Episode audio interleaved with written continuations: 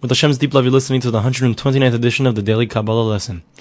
So we continue, and we are speaking about this idea that every single person, whatever actions that he does, the good actions that he does creates the light that he's going to enjoy for all time. The bad actions that a person does, heaven forbid, create the hell that he's going to have to endure until he's been punished properly. So this idea is something that our sages tell us in Eruvin, in the Gemara on Daf Yotes, page 19. It says, Rishama mikim lahem gehenim. For the evil people, they deepen for themselves hell. The idea is that they themselves are the ones who create the depth of their hell. They're the ones who widen and they make, they stoke the fire of hell with their sins. This is something we actually find in the verse in Isaiah chapter 50. It says, Hein kulchem ish. All of you are stoking the fire, lechubu or eshchem go in the light of your fire. In the same idea where you see that based on the actions that a person does, so it creates the fire. That's, that's heaven forbid. The person is going to have to endure if he doesn't do truth, if he doesn't repent. So he says that this is actually something that we see in the in the Zohar, it brings down that when the Anshe Knesset Hagadol, the men of the great assembly, so they for a period of time they tried to get rid of the Yetzer Hara, the evil inclination. At that moment that they tried to do it, so the fire of hell actually was turned off because the, this is the idea that we're talking about over here. That based on the actions that a human being does over here, that's the fire of hell is created by those actions. So he brings on the Zohar itself, the words are as follows. The way that an evil person, he warms himself up with the fire of the evil inclination. So every single moment that he's warming himself up, he's also stoking the fires of hell. So he says, the Zohar says, once, so there was no Yetzer Hara, there was no evil inclination in the world, and that entire time, so the fire of hell was actually burnt out. It was turned off and it didn't burn at all. And as soon as the Yetzer Hara, the evil inclination, came back into the world, so and as soon as people started doing evil things again, so then the fire of Gehenna and the fire of hell started to burn again as before. Now, in the notes on the bottom of the page by Rabbi Baruch Epstein, so it brings on something very interesting again from the Zohar. The Zohar says that at the time when the Anshe Knesset Hagadolah, the men of the Great Assembly, so they did indeed, they were successful in getting rid of one of the Yetzer Haras, one of the evil inclinations, and that is the evil inclination for Avodah Zarah, for idolatry. Today we see very little idolatry going, going on in the world. However, they tried to get rid of the, the evil inclination for arayas, for illicit relations. However, they realized that if they take away that desire, so it would take away the gishmak, the enjoyment that a person has when he learns the Torah.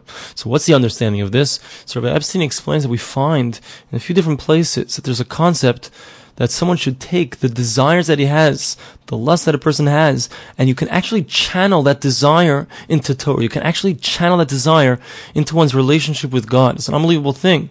So, and the Rambam says explicitly, he says, based on the words of our sages, that the only place that we find that there's a desire for licentiousness is only in a heart that's empty of chachma, that's empty of wisdom.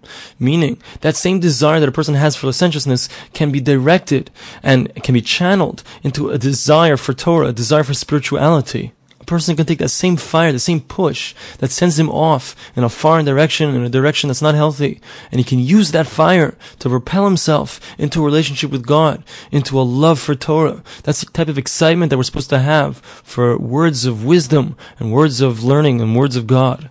Now we continue back in the Nefesh Chaim himself. And he says that this whole concept that we're explaining explains the verse in Iyov and Job, chapter 34, verse 11, adam loy. The action of a person will be paid to him. The action itself is the thing that's paid to him, whether it's good or whether it's bad, heaven forbid. That thing that he's done is his reward or his punishment. And this is also what our sages tell us in Avos, in the chapters of our forefathers, chapter 4, Mishnah 2, Shaschar mitzvah mitzvah, that uh, the reward for a mitzvah is a mitzvah, and the reward for a sin is the sin. And this is this idea. This is also something that we find in Koheles, Ecclesiastes chapter 12, verse 14, gets called Maisa Yavim Mishpat. Every action will be brought to judgment. The action itself is the judgment. So, and this is also an explanation of something that on the surface seems very difficult to understand. And that is our sages tell us in Baba Kama on Dafnunam Al page 50a that whoever says that Hashem is a vatron, that Hashem just lets the things that people do that are negative, He lets them go. Whoever thinks that, his life will be forfeited. So what's the understanding of this? Everybody knows, says the Nefesh Chaim, that even the, the regular person has the ability to be mevater, to let things go, not to be so makbid, not to be so staunch, expecting everything to be perfect all the time. So Hashem certainly He's the Baal Chesed, He's the ultimate one who gives kindness. So certainly he's the one who should be Mavat, he's the one who should let things go, not be so makbid, not be so staunch. So explains the Nefesh Chaim, it's not the pshat, it's not the understanding when Hashem gives a punishment to a person, like we mentioned many times, it's not that Hashem is doing it out of anger, out of revenge.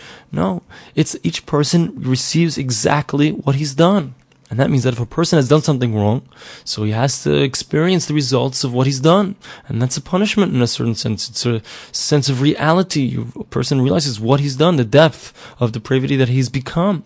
And a person who's done good, on the other hand, so he gets to experience the unbelievable light that he's brought down into the world, the holiness that he's brought down into the world. And we need to understand on the side of the negative how tshuva works, how repentance has the ability to take away the evil that was done. And in Hashem, the next daily Kabbalah lesson, we'll learn about that.